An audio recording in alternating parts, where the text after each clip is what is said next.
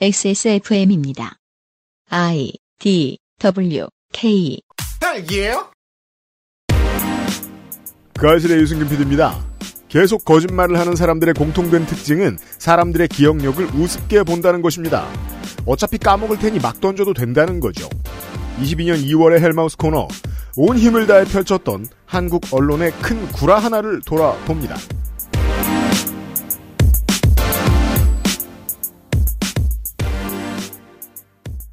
이십이년 이월 세 번째 주 그것은 알기 싫다 사백오십일회 목요일 순서를 시작합니다. 지구상의 청취자 여러분 한 주 잘 지내셨습니까? 유승균 피디고요. 윤세민 에디터가 있고요. 네, 안녕하십니까. 윤세민입니다. 아, 이 소재는 제가 벼르고 있었던 건데. 사실 그 아이씨를 만들면서 십년간 별렀습니다. 그러니까요. 헬마우스님이 웃고 있고요. 안녕하세요, 헬마우스입니다. 왜냐하면 아, 네, 제가 인터셉트를 하게 된 것이 그렇습니다. 네, 지난 설 특집을 하는데 네, 누가 이 얘기를 했어요. 맞아요. 음, 그래서 아싸 땡큐. 다음 달에 뭐 하지 싶었는데 아, 아주 땡큐였습니다. 왜냐하면 그 아이씨를 처음 시작할 때에도 이미 이 이야기는 십년 된 구라였거든요. 그렇죠. 어떻게 십년 전에 언론이 이렇게 미쳐 돌아갔을까를 생각했던 게 이천십이년입니다. 근데 이제 그동안에 많은 언론 매체들에서 이거를 겉핥기로 살짝 살짝 네, 살짝 이제 종합한 정도로 다뤘었어요. 근데 우, 뭐 우리는 이제 항상 그렇듯이 좀 좀 지나치다 쉽게 들어가니까. 네.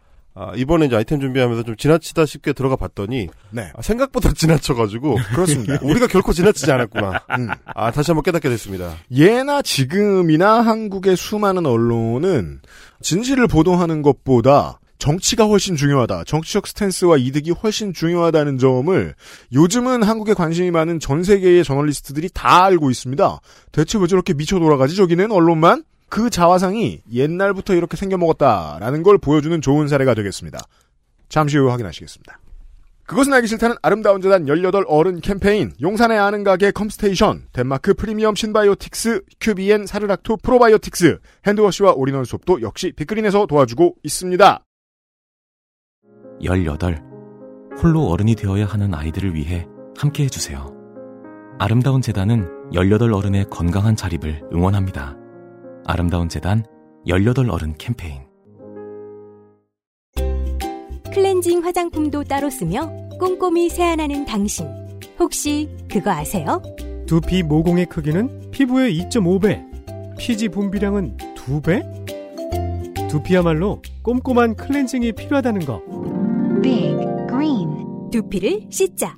빅그린 카렌듈라 샴푸. 액세스몰 후기를 보죠. 다소 찌라시 같은 헤드라인을 가지고 있는 후기를 하나 소개해드리겠습니다. 네, 제목. 빅그린 헤어로스 오래 사용해보니 경악. 우리 아, 유저다워요. 네, 좋은 제목입니다.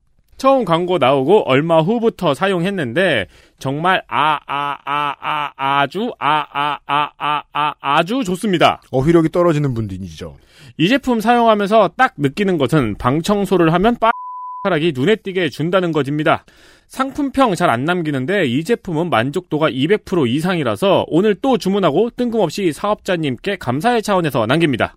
여기서 말하는 사업자는 이제 빅그린을 빅그린을 얘기하는 겁니다. 네.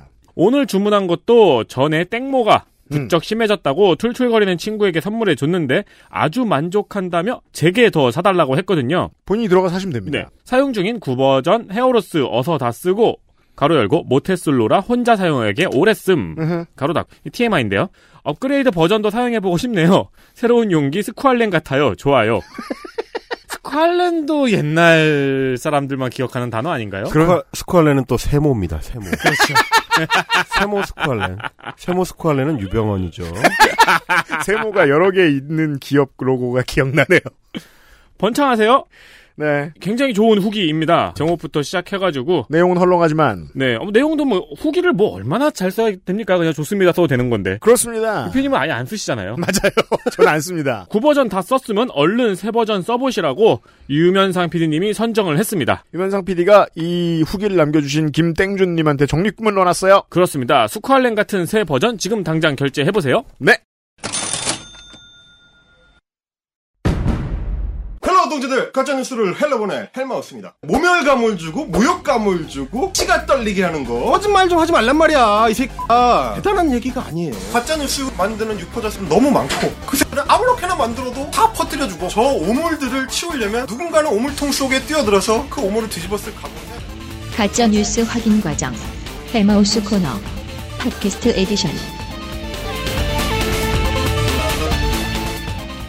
지금 저희가 예상하기로는 다음 주 금요일부터 엑스에스에프엠의 두 번째 대통령 선거 데이터 센트럴이 시작이 됩니다. 지금 청취자 와우. 여러분들 중에 눈치 빠른 사람은 읽었을 거예요. 뭐요? 와우. 확신이 없는데? 왜냐하면은요, 후보를 등록하는 것과 그 다음에 이제 유세를 다니는데 드는 돈이 있는 건 전혀 다른 얘기이기 때문에. 그렇죠. 어떤 후보는 빠질 거예요.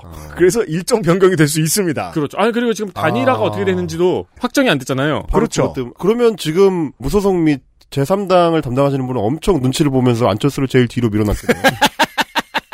그래서 지금 덕질인이 군 식구가 될 가능성이 좀 있죠? 국민의당이 왔다리 갔다리 하면서. 물론 저는 지금 이번 주 초에 있었던 안철수 후보의 단일화 제안이 안철수 후보 진영의 주장대로 오히려 완주하겠다는 의지를 밝힌 액션이라고 생각을 합니다만 음, 네. 여튼 달라질 수는 있기 때문에 다음 주에는 대통령 선거 데이터 센트럴이 시작되고요.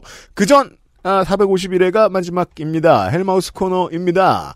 설날 때 얘기를 했지만 다시 한번 헬마우스 코너는 한 달 뒤를 정확히 예측합니다.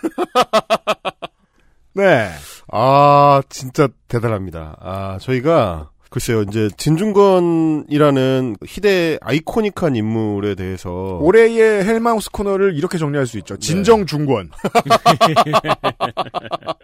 그러니까요. 그러니까, 네. 매체들이 조금 냄새를 맡았다 싶은 시점에 저희는 이제 까나리아 역할을 담당해서 이제 탄광으로 진입을 하니까. 네. 그러니까 좀 한 삼 주 정도 일찍 죽잖아요, 우리가. 그렇죠.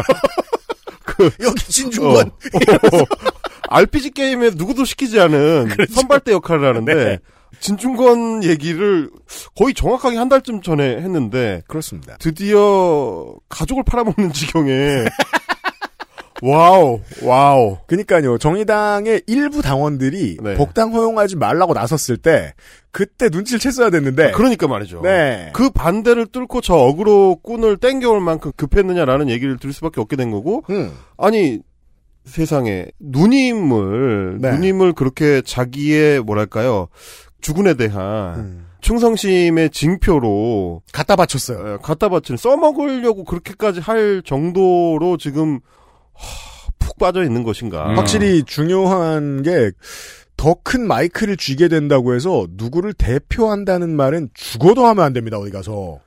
아, 물론 국민들이 뽑아놓은 대통령은 외교하러 어디 나가죠? 그러면은 국민들을 대표하는 거예요. 무슨 어디 사고 현장에 가가지고 저 묵념하고 인사하고 죄송하다고 사과하고 그러죠? 그럼 국민을 대표하는 겁니다.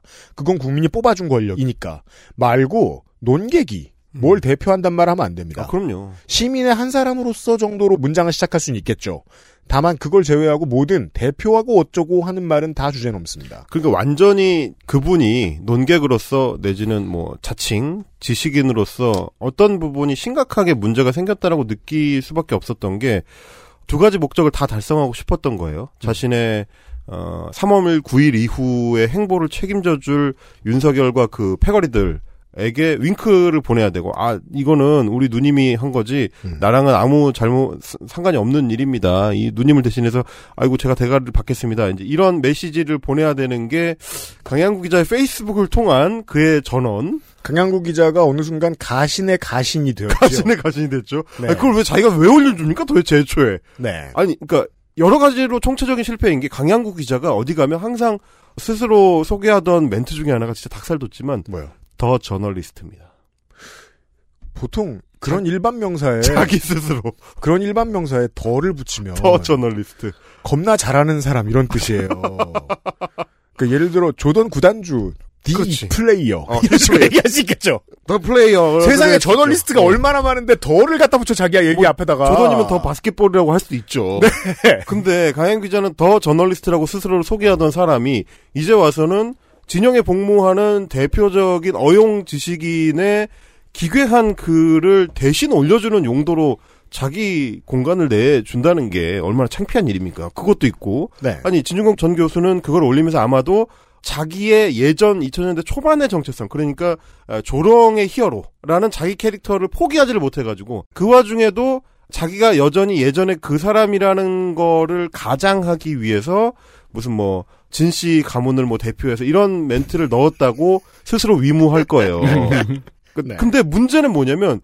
그 글을 읽은 아무도 그게 농담이라고 인식을 못한다는 거죠. 그게 예전 진중권식의 조롱이라고 인식을 못하고 다 정색한단 말이에요. 왜, 음. 왜 당신이 가부장적으로 어 가문을 대표해가지고 누님으로 혼내키냐? 이번 주에 처음 본 사람들은 깜짝 놀랐을 거예요. 어, 그러니까요. 아니 이천 년 전 사람이 충성서약한 글인데 이게 이번 주에 쓴 진중권의 글이야. 그래. 네. 무슨 상관입니까? 그러니까 뭐 그 아저씨는 안 들은 거고요 일단.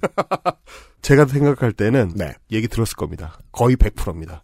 제가 이천 년대 초반부터 그 인간을 쭉 관찰하고 스토킹해온 결론적으로 말씀드릴 수, 단호하게 말씀드릴 수 있는데 음. 진중권은 그 아저씨를 그 특집 세 편의 존재를 알고 있습니다.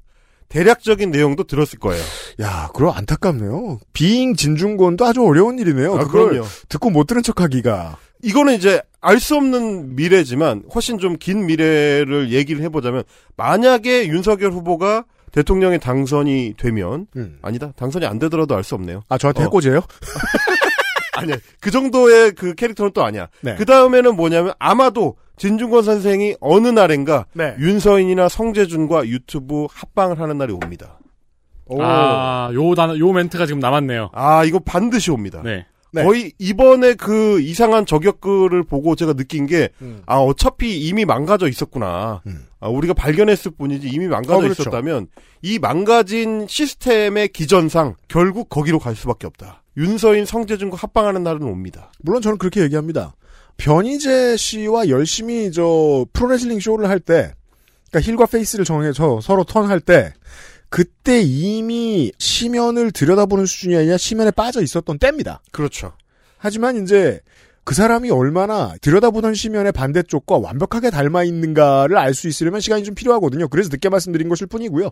여튼 어, 지난 헬마우스 코너는 이러한 족적을 또 남겼고 네. 그래서 마지막으로 이천 년대 초반에 나름 어떤 영향을 받았던 네. 그 진중권에게 심심한 조의를 표합니다. 알아이피. 그렇습니다. 자, 그리고 이제 이번 주 얘기로 들어가 보겠습니다. 어... 네. 이달의 설, 이야기. 설에. 어, 설 특집 방송을 하면서, 아마 윤세민 에디터였던 것 같아요. 네. 어, 조일제 음. 얘기를 꺼냈습니다. 한국 언론과 조일제의 어떤 잘못된 관계에 대한 이야기. 그렇죠. 그래서 이십 년 전에 이 제도가 시행되던 시기에 있었던 온갖 참상들. 음. 어, 이걸 되돌아보는 시간이 한번 필요하지 않겠느냐. 네. 네. 어, 슬쩍 얘기를 해줬길래 적었습니다. 이렇게 옆에다가. 그렇죠. 주 오 일째. 이렇게 해가지고. 왜냐면 이거를 제가, 어, 언젠가 할 거 없을 때 뉴스 아카이브에서 해야겠다라고 메모를 해놓은 아이템 중에 하나였거든요. 어, 근데 뉴스 아카이브 이십 분 안에 처리할 수 없을 지경이었다는 건 확실합니다. 그렇죠. 어, 확실합니다. 어마어마한 아카이브가 어, 있습니다. 저는 이제 구글 킵에다가 이걸 메모를 해놓고 네. 어, 킵해놓은 아이템은 이번 주에 풉니다.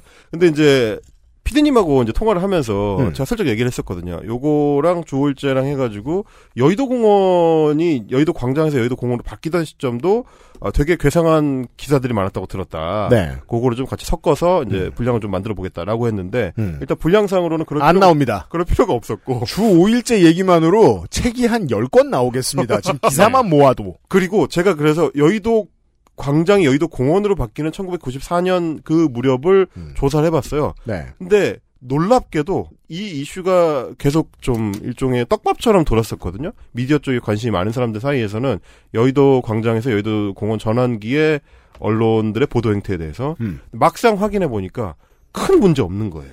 음. 생각했던 거랑 완전히 달라요. 음. 그래서 그 당시에 여의도 광장이 여의도 공원으로 전환이 될 때 일테면 그게 이제 어, 문민정부의 주요 사업 중에 하나죠. 맞습니다. 이제 군사정권의 흔적 지우기. 음. 그러니까 이제 광장 문화라는 건 기본적으로 뭐 북한의 김일성 광장이나 뭐 러시아의 크레믈린 광장처럼 네. 관중 동원, 대동원을 위해서 이제 만들어진 일종의 프로파간다의 장치, 중요한 장치이기 때문에 광장은 보통 자발적 집회가 아니라 동원에 쓰입니다. 동원 집회죠. 네. 그게 그리고 우리나라에선 소설 하나 때문에 더 그렇게 인식이 되잖아요. 그렇죠. 음, 그걸 교과서에서 배우니까. 뭐 그리고 실제로 이제 여의도 광장이라는 건 이제 시월 일일 국군의 날 그 행사에 어, 대표하는 그 장소고. 그리고 여의도 광장하면 국풍이죠. 국풍 팔십 일이고. 네. 이런 것들이 있었기 때문에 문민정부 들어오고 나서 서울의 여러 이제 군사 독재의 잔재들을 지원하가는 작업 중에 하나로 음. 어, 여의도 공원화 작업이 진행이 됐었는데 그래서 아마 이제 미디어 쪽에 관심이 많은 분들은 그 작업 자체에 보수 언론들의 반발이 심했을 것이다. 라고 생각을 했는데 막상 보니까 이 논의 자체는 굉장히 건전하게 진행이 됐더라고요. 음. 공청회도 여러 번 하고 그래서 처음에는 뭐 거기에 뭐 무슨 백 층짜리 랜드마크를 지으려고 했다가 그게 이제 취소가 되고 네. 뭐 시민을 위한 공간으로 이제 전환되는 녹지 공간으로 전환되는 뭐 이 논의들이 쭉쭉쭉 진행이 되는데 다만 원래 여의도 광장 시절에 자전거 타는 추억이 많았었던 시민들 중에서 뭐 시민들이 이제 그 당시 신문에 보내던 그 시민 참여 공간 있잖아요. 음. 독자 코너에서는 반대가 좀 있었습니다. 그렇죠. 근데 막상 매체들은 거의 이제 서울시에서 이제 발표했던 내용들을 받아 적는 수준. 왜냐? 그 당시에 어, 민자당의 김영삼 정부에다가 음. 어, 민자당 출신의 최병렬 서울시장 네. 임명직이죠. 음. 요렇게 진행이 됐었기 때문에 음. 굉장히 이 작업이 매체에서는 스무스하게 진행이 됐더라고요. 음. 그리고 이게 지금보다 좀 더 시간이가 평가받을 수 있는 문민정부의 그 정무적인 독특한 강점 중에 하나가요. 겁나 무서운 일을 겁나 조용히 잘 처리하는 능력이 있었습니다. 아무렇지도 않게 진행이 그치. 되는 거죠. 그 꽃이 금융실명제고요. 네. 네. 금융실명제 하나의 해체 사실은 아이엠에프도 그 중에 하나라고 봐야 음. 합니다. 딱 욕먹기 좋은 때 먹었죠. 그렇죠. 네. 그러다 보니까 오히려 여의도공원 문제랑 이 주오일제 사안이 대비가 되는 거예요.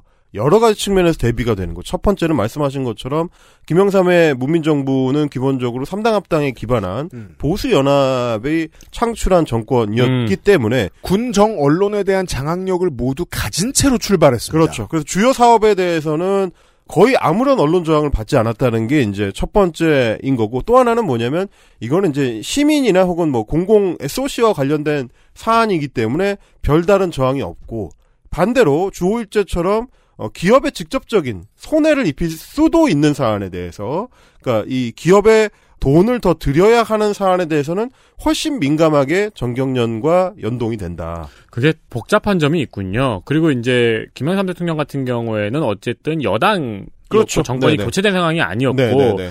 김대중 전 대통령 같은 경우는 정권이 교체된 상황이니까 음. 그거를 또 같은 선상에서 비교하기엔 좀 다르네요. 네, 그게 다르다는 거를 저도 이제 조사를 하면서 느끼게 된 거죠. 팔십 년대에 현직으로 뛰었던 기자들에게 들어봐도 그 점이 재미있습니다. 이게 이제 참여정부와 문민정부의 큰 차이 중에 하나였습니다. 제가 좀 전에 설명드렸던 대로 문민정부 때는 권력이 많았다, 정부가. 음, 네. 노조가 처음으로 우후죽순 생기던 팔칠 대투쟁 이후의 상황을 들여다보면 그때는 언론이 닭살내고 두드레기내고 하는 걸 잘 하지 않았습니다. 그 당시만 해도 언론은 기업보다 정부가 훨씬 더 두렵기도 했고 음. 정부에다 물어보면 노조가 생긴 것도 승질나는데 뭐 노조 생긴다고 승질내는 기사까지 써. 티내지 말어. 라고 보도지침을 주었을 가능성도 있고 그 당시엔 음. 보도지침은 아니지만요. 네. 뭔가 냄새를 풍겼을 가능성이 있고 더더욱이 이 편집부 안에서도 노조 생겼네? 좋겠네? 정도의 멘트만 하고 서로 음. 밥 먹을 때 그런 얘기하고 지나갔다는 거예요. 맞아요. 그래서 후기 자본주의 사회 같은 노조에 대한 기본적인 두려움, 이런 저 미국적인 가치, 이런 것들은 이천 년대가 되어서야 생깁니다. 그 곡선이 맞아 들어간 때가 참여정부 때입니다. 네. 그런데 참여정부는 노동자 대투쟁 이후에 생겨났던 흐름을 이제는 이어받을 때가 되었다라고 당시에 생겨나기 시작했던 이 민주노총 예하의 많은 정치적인 움직임을 받아들일 생각을 했던 거죠. 음. 그런데 권력은 권력대로 내려놓았고 그 흐름이 우리가 이번 주에 다룰 이 이야기입니다. 그렇습니다. 아, 한동안 이제 가까운 미래를 예측했던 헬마우스 코너가 이번 달에는 이십 년 전의 이야기를 합니다. 오래된 미래에 대한 이야기입니다. 물론 지금 이야기하는 가장 중요한 소재인 우리가 결국 이야기할 소재인 주 사 일제에 대한 이야기일 수도 있어요. 하지만 실제로는요. 제가 아까 말씀드렸던 대로 만약에 외신 기자나 외국에 듣고 계신 분들이 우리나라 언론 왜 이래? 라는 질문을 오랫동안 가지고 계셨다면 그 해답 중에 하나입니다. 맞습니다. 음. 원래 이랬고 이런지 오래됐어. 그렇죠. 이따위 소리를 할 수 있는 언론의 후예들이 안티백서가 될 수 있는 겁니다. 정확하게 그 말씀을 해주셨는데 주오일 근무제 시행을 둘러싼 언론들의 이 마타도와 집단 태역 행위는 곧 안티백신 운동을 펼쳤던 이천이십 년의 언론과 아, 만날 수밖에 없는 거고요. 마찬가지로 중대재해처벌법에 대해서 계속해서 마타도를 벌였던 이천이십 년의 언론과 또 역시 마찬가지로 만나게 됩니다. 네. 그러면 한국 언론들, 특히 보수 매체나 경제지들은 누구를 위해서 복무를 하는가의 문제와 직접적으로 연결이 돼 있습니다. 그거는 정치 권력도 아니고 네. 오히려 경제 권력을 위해서 복무하는 측면이 훨씬 강하고 노골적이다. 그렇습니다. 이런 부분을 이번에 이제 조사를 하면서 좀 알게 된 것이, 그러니까 이 매체들한테 있어서는 어, 한국의 노동환경 개선이라는 게 곧 한국 경제의 종말을 의미한다 라는 음. 수준의 동렬에 놓고 비교를 하는 인식 수준을 갖고 있었다라는 점이고요. 이 상한, 그러니까 주 오 일 근무제의 도입 여부는 결국 한국 노동 시간과 어, 연동된 문제지만 동시에 그것은 잔업에 대한 이야기입니다. 네. 주 오 일 근무제는 주 오 일 근무제라고 해서 한국 사람들이 오 일만 일하지 않는다는 거 누구나 다 알지 않습니까? 그게 곧 잔업에 대한 문제인 거고, 그 네. 잔업이라는 것은 초과 근로라는 얘기고요. 초과 근로는 한다고 해서 뭐라 그러는 게 아니라 초과 근로 수당을 요구하느냐 아니냐에 달린 문제입니다. 네. 네. 그러니까 기업이 얼만큼 더 임금을 부담해야 되느냐의 싸움으로 이 보수 매체들이 이걸 인식했다는 거고, 음. 그게 곧 한국 경제를 파멸로 이끌 것이다 라고 연결해서 마타도어를 펼쳤다는 겁니다. 당시 오십, 육십 대였을 대기업의 임원들 혹은 이제 뭐 중기중앙회 이런 데 간부들도 그 나이쯤 됐겠죠. 그런 사람들은 신흥 제조업 강국이던 시절에 나라 경제를 이만큼 키워온 주역들이죠. 그 사람들의 입이 언론인들의 입으로 바로 치환되기 시작한 시대입니다. 맞습니다. 그, 그 시절의 시, 이야기예요. 시발점, 그러니까 이천 년대 초반의 이야기, 언론들이 어떻게 움직였는가에 대한 얘기고, 음. 그래서 그 당시의 얘기가 어, 우리의 오래된 미래일 수밖에 없는 것이 주 오 일제 근무제는 곧 주 오십이 시간제 문제, 대체 휴일제 문제, 중대재해 처벌법 문제의 예고편이라고 할 수 있다. 그렇습니다. 이십 년 전에 경험했다. 이번 정권 초기에 최저임금이 올라가는 것에 대해서도 융단 폭격을 쏟았었습니다. 모든 언론이. 그렇죠. 지금은 어떻죠? 팔천 원대 후반 간 이후부터, 중반 간 이후부터 웬만한 직원을, 조금이라도 잘하는 직원을 데려가고 싶다라고 생각하면 이제는 무조건 만 원 이상입니다. 음. 기본 시당이. 그리고 그렇게 줘도 안 망했습니다. 안 망했는데 이 주 오 일제에 대해서는 뭐라고 이십 년 전에. 이십 년 전에는 기업이 망하고 가정이 파탄 나고 국가가 결단나고 이런 음. 디스토피아를 그립니다. 그러니까 설마 그렇게까지 말했겠어? 지금부터 들으시면 됩니다. 지금 네. 보는 매드맥스 일. 네, 그렇습니다. 같은 느낌으로 보는 거죠. 제가 어. 어제 잠이 안 와서 밤에 넷플릭스를 틀어놓고 메멘토를 봤어요. 아, 네. 명작, 그런 명작이 없어요. 어, 그렇죠. 오늘날의 인류가 정치적으로 겪는 모든 문제를 다 설명하는 작품이었더라고요. 무엇? 단기 기억 상실. 기억에 대한 문제라는, 그러니까 우리가 거... 지금 최순실을 또 만나잖아요. 엑스에스에프엠입니다. 딱이에요? 내장 그래픽을 갖춘 안정적인 씨피유, 지피유의 가장 적절한 메인보드. 하드디스크만 써본 분들은 상상조차 하기 힘든 속도의 엠 닷 투 에스에스디, 기능성과 디자인을 모두 충족하는 케이스까지 이달의 피시로 빠르게 구매하실 수 있습니다. 공일공 팔이칠구 오오육팔. 원하시는 다른 어떤 사양도 대처할 수 있는 컴스테이션에 문의하셔도 좋습니다. 주식회사 컴스테이션. 가장 본연의 것에 집중했습니다. 기본에서 답을 찾다. 새로운 건강기능식품. 건강스타일엔 튜비엔. 본 광고는 건강기능식품 광고입니다. 히비스커스 꽃 추출물 육십오 퍼센트, 유기농 올리브, 열 가지 베리 추출물. 이 모든 걸 하나로 빅그린 히비스커스 샴푸. 빅그린 약산성 비건 샴푸 빅그린 히비스커스.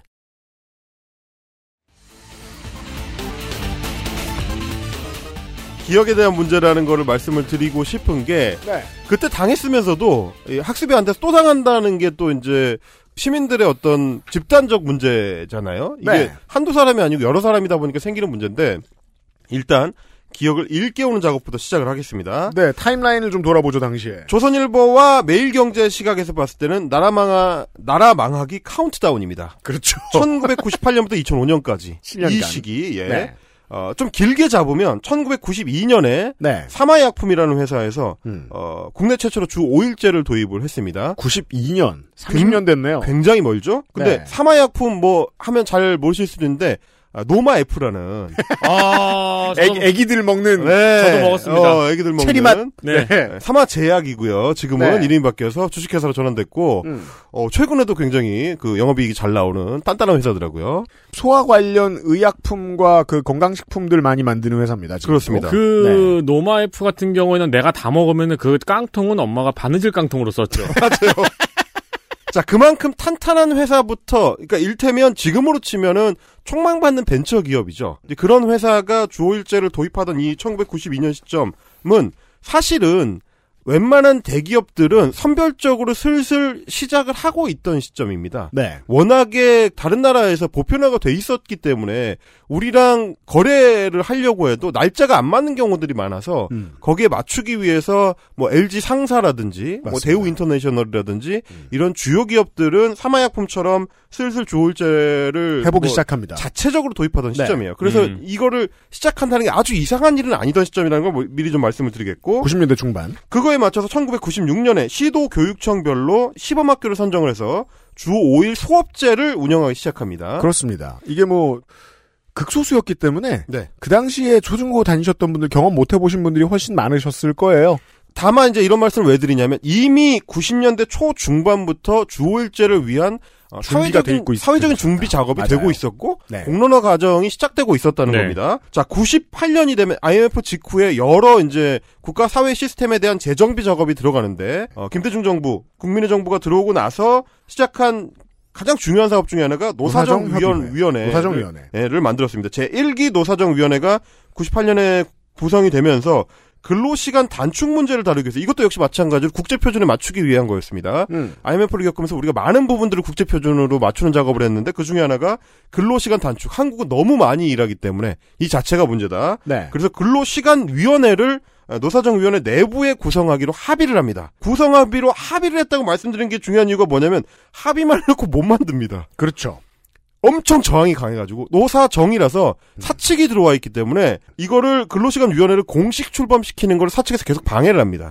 음... 그래서 공식 출범하는데 한 이 년 정도 걸립니다. 아, 그 저기 세월호 특조위 같은 거였군요. 그렇습니다. 빨리 못해요. 음. 합의만 해놓고. 자, 이천 년 사월이 되면 이 논의가 계속 언론 매체라든지 사회단체들을 통해서 이제 제기가 됐었기 때문에 민주노총이나 한국노총이나 다 제기를 했었기 때문에 이천 년 사월쯤 되면 돌이킬 수 없는 흐름이 됩니다. 음. 여론상으로는. 그래서 네. 민주당은 물론이고 한나라당도 주 오 일 근무제 시행을 이천 년 사월에 총선 공약으로 제시를 합니다. 자, 십육 대 총선쯤 이런 진보적인 의제는 던져놓죠? 그러면 총선 때는 거대 양당은 일단 다 들고 나옵니다. 안 받을 수가 없는 거예요. 네. 한나라당도 지금 안 받으면 총선 지는 문제였던 거라는 거죠. 그때 제가 알기로 거의 한석 차이로 그 승부가 갈렸던 걸로 기억이 나요. 네네네. 충청권은 구십 년대 내내 자민련이 휩쓸었기 때문에 한 이백오십에서 이백육십 석을 가지고 민주당과 한나라당이 겨뤘단 말이에요. 음. 그때 거의 한 한 석 차이 났을 겁니다. 근데 주오일제 반대한다고 했다? 랜드슬라이드로 졌겠죠, 한나라당은. 그렇죠. 네. 그래서 이 문제가 굉장히 중요한 이슈였는데 언제나 그랬듯이 총선이 끝나자 조용해집니다. 그렇죠. 그러니까 짜증이 나죠. 음. 어, 노동절이 되면 오월 일 일 노동절이 이천 년 오월 일 일 노동절에 양대 노총이 합동 집회를 갖고 공식적으로 주오일제를 요구를 합니다. 네. 근데 이제 역시 국회에서는 뭉개니까 그해 이제 하반기에 김대중 대통령이 국무회의에서 공식적으로 주오일제 시행을 검토하라라고 지시를 합니다. 네. 근데 그 당시에 대통령의 국무회의 지시라는 거는 지금의 당정 협의하고도 또 무게가 다릅니다. 이때부터 있었던 뭐랄까요? 그 민주당 정권, 민주정권의 패턴이랄까요? 지역구 국회의원들이 교회 눈치 보면서 빌빌대고 있을 때 청와대에서 내려보냅니다. 그렇죠. 그냥 하대. 근데 예. 지금 지금은 그게 국회까지 갈 때 시간도 오래 걸리고 잘 말도 안 듣는데 네. 이때는 여지없이 대통령이 여전히 총재던 시절이기 때문에 디제이가 하라면 하던 시절이에요. 하라면 하는 거죠. 그렇죠. 그러면 예. 어 이제 여당에서는 강력하게 밀어붙이기 시작하는 거죠. 그래서 이천 년 시월에 노사정위원회에서 근로시간 단축과 관련한 기본 원칙이 합의가 됩니다. 음. 여기까지는 진행이 됐어요. 그리고 이제 이천일 년 구월로 갑니다. 네. 또 일 년 지났죠. 그 사이에. 진행이 안 되고 또 일 년 지났습니다. 네. 노사정특별위원회에서 공익위원안을 채택을 합니다. 이거 무슨 말이냐?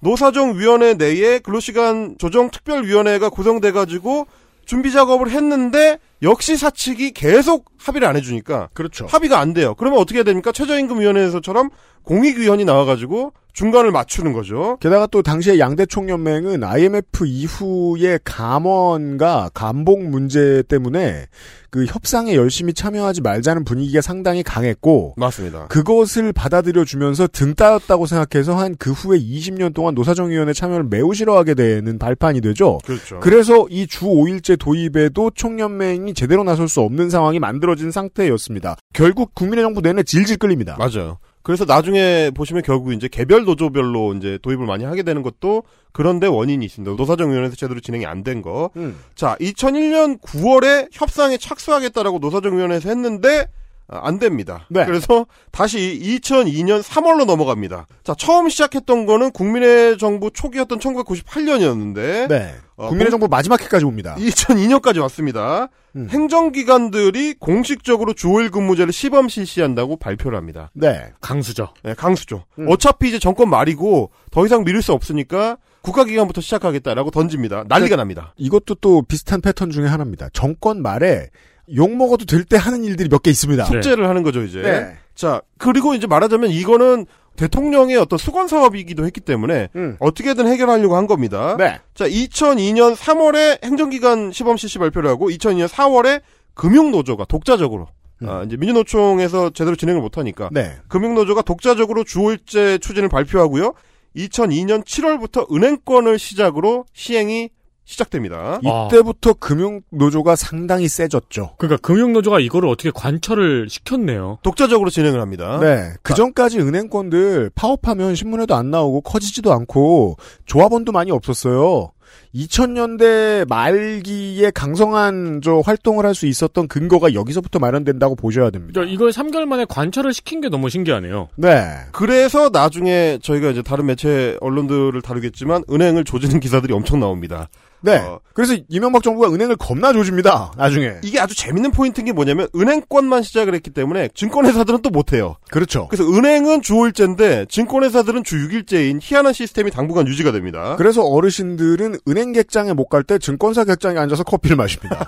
그때의 분위기죠. 자, 이천이 년 칠월이 되면 최종적으로 노사정위원회에서 협상이 결렬이 됩니다. 결국 안 됐습니다. 네. 그리고 이천이 년 구월 진짜 임기 말로 가죠 이제. 음. 국민의 정부가 주 오 일 근무제 시행을 담고 있는 근로기준법 개정안 정부안을 입법 예고합니다. 네. 그러니까 하다 하다 안 되니까 국회도 진행을 안 하고 노사정 특위도 진행을 안 하니까 정부안을 입법 예고하고 시월에 입법안을 상정을 합니다. 이때는 이제 양쪽의 대선 후보가 정해져 있던 때였습니다. 그렇습니다. 이제 노무현 대 이회창의 대결이었고 어, 민주당의 상당수 중진들은 우리 후보 노무현 아님이라고 하고 있을 때였고. 후단협 시절이죠. 네. 이 기사들이 이제 이때 언론이 주 오 일제를 엄청나게 깠던 이유 때문이라도 국민의 정부에 대한 지지율은 바닥까지 기고 있었던 때이기 때문에 음. 양쪽 후보들이 이 주 오 일제 문제에 대해서 얘기를 안 하거나 무시해도 되던 때였습니다. 그런데 노무현 후보는 이천 년 초반부터 굉장히 적극적으로 이 문제를 제기하고 이제 간담회도 이제 같이 했었고 네. 이런 사안이 있었고요. 그리고 국민의 정부의 임기가 끝납니다. 그렇죠. 아무것도 안 되고 오 년 내내 논의만 하다가 이게 이제 결정이 안 되고 상정만 된 채로 넘어갑니다. 대신 이 정도면은 군불은 많이 지폈네요. 그리고 일단 법안을 내놨기 때문에 네. 그리고 행정부는 끝났지만 입법부는 여전히 지금 회기가 진행되던 중이기 때문에 공만 넘겨놓은 거죠. 저는 그래서 좀 마음 편하게 예측할 수 있는 게 당시의 대선에서 이회창 캠프가 승리했다. 한나라당이 정권을 되찾아왔다. 그랬으면 우리의 토요일은 늦게 찾아와줬을 것입니다. 아니, 그렇죠. 근데 이때 분위기가 지금 이 상황을 들어보셔도 알겠는데 이때 분위기가 또 전 국민이 음. 주 오 일제 드릉드릉 하고 있었어요. 아, 엄청 드릉드릉 하고 있었어요. 예, 예, 네. 아, 준비 엄청 하고 있었다고요. 안 한다 그러면 화날 어. 준비 다 하고 있었어요. 시행 준비 이미 들어갔을 때거든요. 네. 네. 자, 그래서 정권이 바뀝니다. 음. 참여정부로 넘어간 이천삼 년 칠월에 여전히 진행이 지지부진하니까 한국노총이 주 오 일제 노사정 재논의를 제의를 합니다. 다시 노사정위원회에서 해보자. 네. 근데 잘 안 됩니다.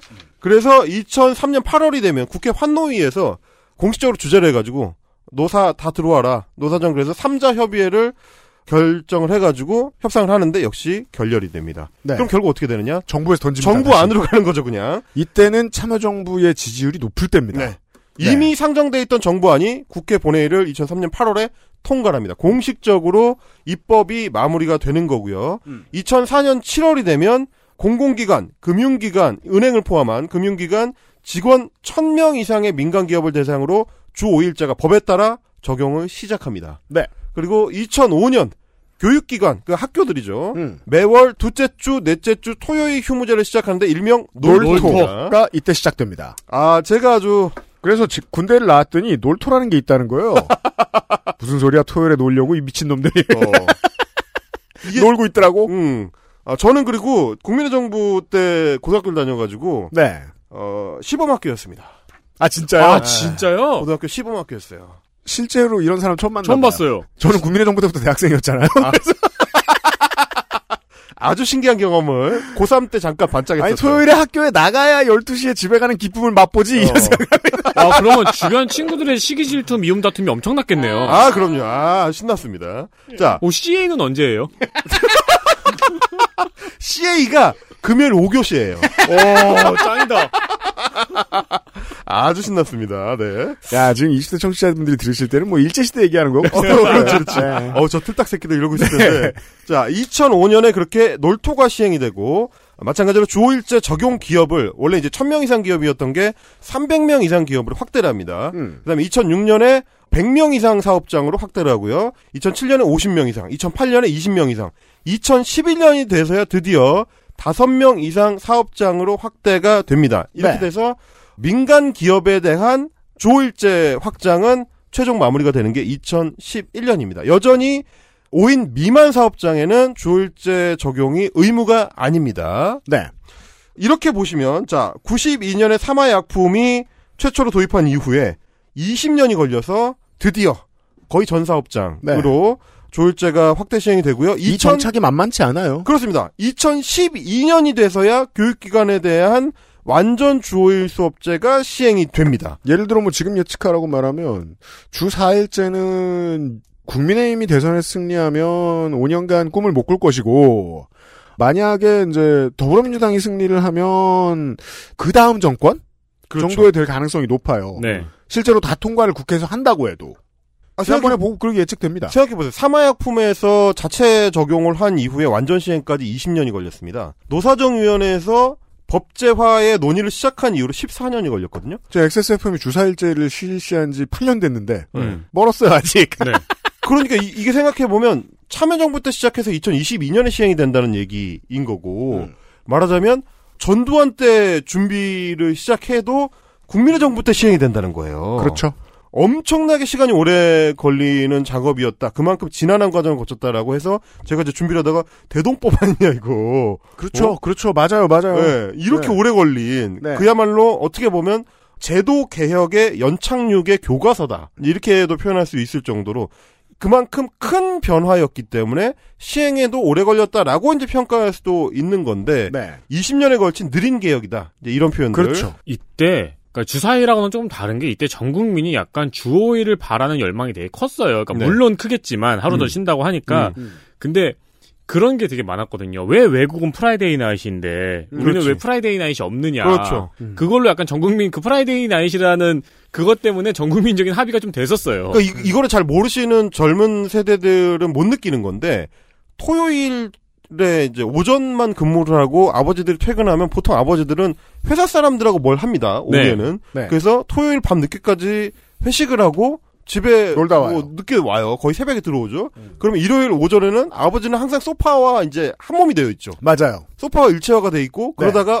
어머니한테 등짝을 맞습니다. 그러면 오후에 늦지막히 뭐 한 시 뭐 이렇게 일어나가지고 음. 어, 밥을 뜨릉둥 마릉둥 한 다음에 애들 둘을 이제 차에 태우고 네. 교회 드라이브를 가는 거죠. 그렇죠. 그러고 저녁 먹고 집에 오면 출근이에요. 출근이에요. 끝나는 거예요. 네. 이게 보통 한국 사람들의 그 소위 말하는 샐러리맨들의 이제 주말이라는 거였는데 그러니까 일찍 죽은 거예요. 그렇죠. 그래서 평균 수명이 지금보다 한 열 살 정도 어렸던. 그렇죠. 네, 네. 이런 시절이 있었던 건데. 아, 진짜 토요일 날 아버지들 행사 많았어요, 회사에서. 음. 막 체육대회하고. 네, 맞아요. 등산회하고. 이 대표이사들이 막 끌고 다니잖아요. 네. 팔십 년대에는 거의 육 점 오 일이었다고 봐야 되죠? 그러니까. 네. 네. 이게 과연 이제 사는 건가? 이제 싶었던 시절이었던 거고. 그러니까 말씀하신 것처럼 주 오 일제가 드릉드릉 하는 그 시기에도 계속해서 각 개별 기업별로 이제 제도 도입을 할 수밖에 없었던 이유도 아, 더 이상 못 참겠다였기 때문이거든요. 음. 자, 그래서 이 개혁 작업이 오래 걸린 이유는 그만큼 첨예한 이해관계 대립. 그러니까 노동계에서는 계속해서 즉시 전 사업장에 도입을 해야 된다. 네.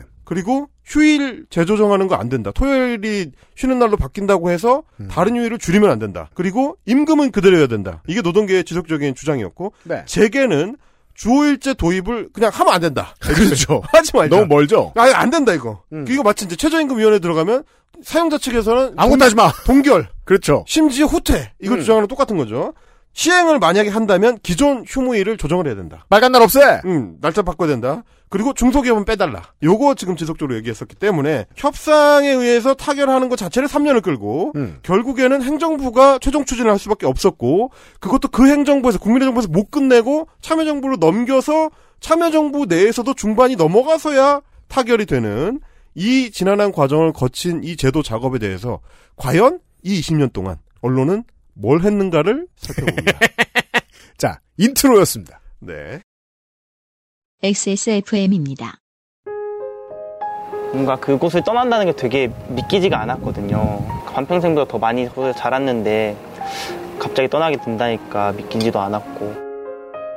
여러분의 독립은 몇 살이었나요?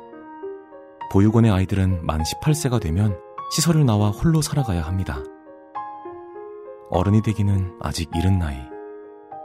곁에 아무도 없다면 그것은 자립이 아니라 고립입니다. 열여덟. 홀로 어른이 되어야 하는 아이들을 위해 함께해 주세요. 아름다운 재단은 열여덟 어른의 건강한 자립을 응원합니다. 아름다운 재단 열여덟 어른 캠페인. 자, 광고를 듣고 돌아왔고요. 그 점에 있어서도 저는 약간 뭐 비판적일 수밖에 없는 것이 지금 저 중대재해기업처벌법도 오 인이야 삼백 인이야 당장 시행하라 라는 이야기를 지금 민주노총 측이 하고 있는데 결국 전술로 보면 어, 합의안만 늦게 도출되는 경우들이 너무 많습니다. 음. 어느 정도 필요할 때는 시간을 가지면서 전선을 최대한 늦게 뒤로 물리려고 하는 음. 늦게 저쪽으로 끌려가려고 하는 것도 중요하지만 너무 오랫동안 원칙을 고수하다 보면 이렇게 이십 년 걸리는 일이 생길 수도 있다는 거죠. 맞습니다. 그러니까 말하자면 사실은 그 협상 작업이 지난했기 때문에 국민의 정부 오 년을 까먹은 거예요. 실제로는 이천삼 년부터 본격 준비를 해가지고 음. 제도 시행 자체의 완충을 몇 년에 걸쳐서 뒀었기 때문에 어떻게 보면 굉장히 큰 변혁 작업인데도 불구하고 굉장히 스무스하게 안착된 제도거든요. 네. 거의 거의 아무런 사회적 저항이 없이 굉장히 자연스럽게 생활 속에 파고든 개혁 작업이라 음. 잘된 작업인데 말씀하신 것처럼 협상이 처음부터 너무 첨예하게 대립을 하니까 오 년을 그냥 까먹은 문제가 좀 있었다. 음. 물론 뭐 그것도 이제 협상 과정의 하나라고 볼 수도 있겠습니다만. 그 와중에 놀라운 발견을 하나 했어요. 뭡니까? 지오디의 프라이데이 나잇이 구십구 년에 발표된 노래였네요.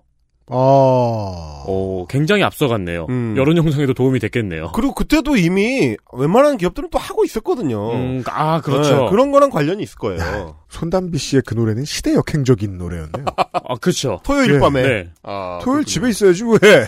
자, 그래서 네. 그 이십 년 동안 한국 언론은 과연 이 논쟁이 제대로 진행되는 데 있어서 생산적으로 진행되는 데 있어서 기여를 했을까요? 아닐까요? 너무 쉬운 질문이죠, 사실. 하나만 하는 질문이죠. 아니, 이제 어. 문제는 얼마나 웃기게 기여를 못했나. 네. 지금 제가 백신이랑 비교하는 것도 이렇습니다. 우리는 지금, 지금 논의되고 있는 주사일제보다는 좀 더 다른 이야기에 가까운 얘기를 하고 싶습니다. 음. 주사일제도 어떻게든 뭐 정착이 되겠죠. 민주당이 원하는 방식으로 느리게 되든, 정의당이 원하는 방식으로 당장 하자고 했는데 잘 안 되든, 음. 어떻게든 느리게든 갈 거예요. 네. 다만, 이, 현재 이천이십 년대의 안티백서 언론이 한 일이, 다른 사회적 주체들이 뭔가 힘들어하고 있을 때 장외에서 문제 해결을 느리게 만드는 효과를 반드시 주거든요. 그렇죠. 주 오 일제 도입에서도 마찬가지였습니다. 어떻게 보면 십 년 걸릴 걸 이십 년 걸리게 만든 주인공 중에 하나가 언론인지도 모르겠습니다. 맞습니다. 기사들을 아, 읽겠습니다. 이거를 한마디로 요약하면 직원족입니다. 지금은 곤란하다. 조금만 기다려달라. 그렇죠. 이 얘기를 맨날 했죠. 지금은 때가 아니다가 당시 언론들의 레퍼토리였습니다. 음. 주일제 제도 마련을 위한 논의가 한창 시작되던 어, 무르익고 있던 이천일 년 칠월 시점에 보수 언론은 역시 마찬가지로 마치 공성전을 하듯이 총공세를 펼치고 있었습니다. 그리고 네. 그 선봉에는 조선일보가 있었는데요. 사설의 제목이 주 오 일제의 조건입니다. 네. 조선일보가 뭔가 조건을 걸 때는 하지 말아라. 라는 거죠. 이천일 년 칠월 이십사 일의 기사입니다. 들어보시죠. 사설, 주 오 일제의 조건, 조선일보, 이천일년 칠월 이십사일.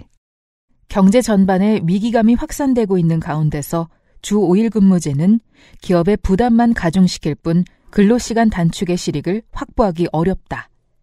법정 근로시간은 노동복지 향상을 위해 가능한 한 줄어드는 것이 좋고 주 오 일 근무제도 조만간 실시하는 것이 추세에 따르는 순리다. 그러나 지금은 때가 아니다. 주 오 일제가 되려면 휴가제도나 임금제도 등 그에 연관되는 근로기준과 제도도 동시에 조정해서 새 제도가 경제에 미칠 부작용과 부담을 합리적으로 제어할 수 있어야만 한다. 자, 이게 이제 사설의 한 부분인데 이 내용 안에 앞으로 한국 보수 매체들이 펼치게 된 세 가지 초식이 다 나옵니다. 음. 영원한 기본 무기. 아, 그렇죠. 일. 지금은 경제 상황이 좋지 않다. 자, 반대를 생각해보죠. 지금은 경제 상황이 좋다라는 말은 어느 언론도 절대 할 수 없다고요? 제가 이번에 조사를 하면서 깜짝 놀란 게 뭐냐면 디폴트 무기. 이천일년하고 이천사년 이럴 때 그 한국 매체들이 공격을 집중하는 시기가 있거든요. 음. 항상 이 얘기를 해요. 경제 상황이 좋지 않다. 불경기 때문에 기업들이 힘들다. 불경기 때문에 서민들의 지갑 사정이 좋지 않다는 얘기가 꼭 나오거든요. 근데 잘 생각해 보십시오. 지금 이천이십이년 시점에서 이천일년이나 이천사년이 얼마나 호황이었는지. 그때는 경제가 폭발하고 있었죠. 우리 그 당시 경제 성장률 사 퍼센트예요. 사 퍼센트. 네. 사 퍼센트예요. 아이엠에프를 찍고 고반등하고 고반등하는 그 시점에 네. 경기가 과열돼가지고 부동산 경기가 뜨겁던 시점에 이 얘기를 주로 했습니다. 네. 그러니까 얼마나 이게 이상한 얘기인지를 생각하셔야 되고 일 번 음. 경제 상황이 좋지 않다. 이 번 휴가가 안 그래도 너무 많다. 지금 오늘 내일 계속 들으실 얘기입니다. 이것도 겁나 나옵니다. 이천년대 초반의 언론이 한국 사람들더러 휴가 많다고 뭐라고 겁나 합니다. 그러니까요. 생각해보세요. 저희가 아까 이제 아버지들의 주말 스케줄을 말씀을 드렸지만 그런 스케줄을 보내고 있는 사람들한테 너네 너무 많이 쉬어. 라고 그렇죠. 이야기한 거죠. 그랬습니다. 네. 세 번째. 이게 주월제를 시행을 하면 임금이 깎일 것이다. 네. 어, 니네도 손해다.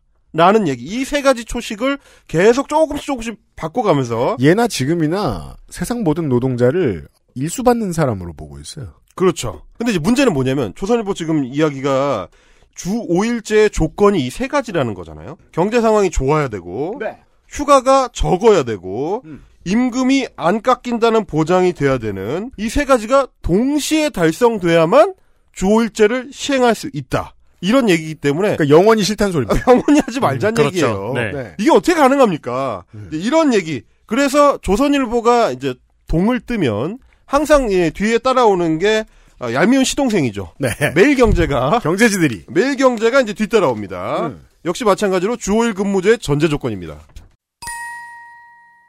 사설 주 오 일 근무제의 전제 조건 매일경제 이천일년 칠월 이십오일. 우선 연월차 생리휴가 등 기존 제도의 대폭적인 손질이 필요하다. 한마디로 주 육 일 근무제 때 생성됐던 제도와 관행도 함께 고쳐져야 한다는 얘기다. 노동의 강도를 높이는 것도 중요하다. 선진국에 비해 일의 집중도가 떨어지는 지금의 노동 행태를 고치지 않은 채 법정 근로시간만 단축할 경우 생산성 향상에 대한 보장이 어려울 것이다. 자, 역시 마찬가지죠. 휴일이 너무 많다. 그 다음에 노동 생산성이 떨어지는 한국 사람들이 문제다. 일을 빡세게 시키는 걸 해야 된다. 우리가 진중권 문장을 보면서도 고치는 연습을 한번 해봤는데요. 여기도 보시면 선진국에 비해 일의 집중도가 떨어지는 지금의 노동 행태가 뭔지 알 수 없어요. 정보값 없는 소리를 막 던지고 있어요. 그리고 또 지금 와서 보면 한심하죠. 대체 토요일 일요일에 쉬는 거랑 연월차랑 무슨 상관이며. 그렇죠. 그거 못되게 굴면 요즘 큰일 납니다. 회사들. 조선일보도 그렇고 매경도 그렇고 그 희망이 약간 있네요. 주 오 일째 하면은 휴가 좀 줄일 거지? 어 그런 얘기죠. 예, 예. 어. 그 희망을 약간 갖고 있네요. 아, 무슨 그러니까... 피리어드 토요일 일요일에 해라 이런 소리 아냐. 아니 그러니까 이, 이게 너무 이 좀 뭐랄까요. 꼰대 같은 게 뭐냐면 고상한 언어로 포장을 해놨지만 사실은 한국 사람들이 너무 설렁설렁 일한다는 얘기거든요. 네. 육 일 동안 니네 느려서 일하잖아. 음. 원래 더 빡세게 할 수 있는데. 근데 이거는 이천 년대 초반의 기사라고 생각해보면 이천 년대 초반의 기자들이 어땠는지를 생각해볼 수가 있습니다. 뭐죠? 어? 기사 하루에 한 개 쓸까 말까 하던 그 시절에 얼마나 탱개탱개 했겠어요. 지금 이십, 삼십대 기자들 노동 강도는 선배들의 비할 바 없이 빡세죠. 상상도 할 수 없죠. 그 당시에 뭐, 이, 이를테면 서울시청 출입이다 하면 기사 일주일에 한두 개도 안 씁니다. 네. 맨날 점심 얻어먹고 다니고 누구랑 뭐하고. 그거는 그 시절의 기자들이 지금 이제 국장급이 된 사람들이 증언하는 바거든요. 사실 일 똑바로 안 하면 그때 기자들의 본업은 거린이었어요. 거린. 그렇죠. 그렇죠. 그렇죠. 예. 어, 그리고 이제 점심 먹고 나올 때쯤 되면 아까 걸어놨던 자켓의 안쪽 주머니에 봉투가 꽂혀있던 시절이거든요. 이게.